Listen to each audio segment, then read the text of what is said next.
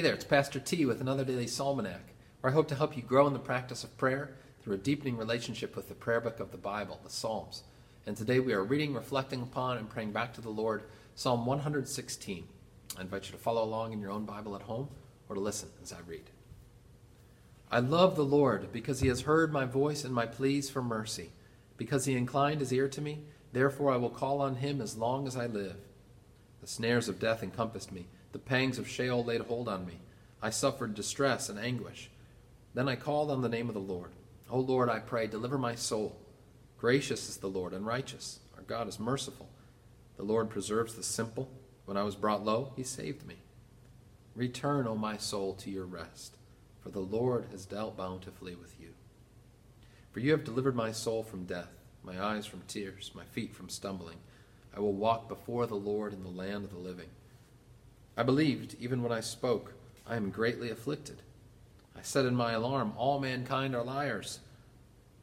What shall I render to the Lord for all his benefits to me? I will lift up the cup of salvation and call on the name of the Lord. I will pay my vows to the Lord in the presence of all his people. Precious in the sight of the Lord is the death of his saints. O Lord, I am your servant, I am your servant, the son of your maidservant. You have loosed my bonds. I will offer to you the sacrifice of thanksgiving and call on the name of the Lord. I will pay my vows to the Lord in the presence of all his people, in the courts of the house of the Lord, in your midst, O Jerusalem. Praise the Lord. Glory be to the Father, and to the Son, and to the Holy Spirit, as it was in the beginning, is now, and will be forever. Amen. Psalm 116 is another one of these psalms that has some familiarity for us because of the liturgy. Uh, several of these verses are drawn upon for what's called the offertory in the liturgy. And, uh, you know, hear it. What shall I render to the Lord for all his benefits to me? I will offer the sacrifice of thanksgiving and will call on the name of the Lord, and so on. But what most grabs my attention as I read it and reflect upon it today is an earlier verse in the psalm where it says in verse 7 Return, O my soul, to your rest, for the Lord has dealt bountifully with you. Such a beautiful, powerful, grace filled sentiment.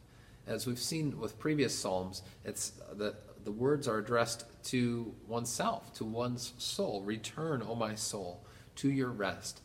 As though now reflecting upon the goodness of God, we're able to address oneself and to say, Look, self, look at how good God has been to you, for he has dealt bountifully with you.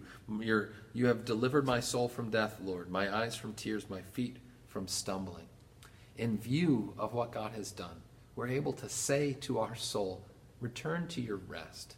I think this is a great verse to pray at the end of the day as we lay ourselves down to sleep. Return, O my soul, to your rest, for the Lord has dealt bountifully with you. Indeed, that's a caption over each and every day or underneath the, the photo of our day, so to speak, that we think of how the Lord has dealt bountifully with us this day, how we can give thanks to Him for His countless gifts, that He keeps on giving, just keeps blessing us more than we're able to count or number. And so we say and pray, Return, O my soul, to your rest, for the Lord has dealt bountifully with you. How has He dealt bountifully with you today? Let's pray. We give thanks to you, our God, who has hitherto graciously and mightily helped us in all of our needs. Be our refuge and our help. And when our last day comes, Lord, grant that we may fall asleep, commending our souls into the hands of your Son, Jesus Christ, confident that through his name our death is precious in your sight.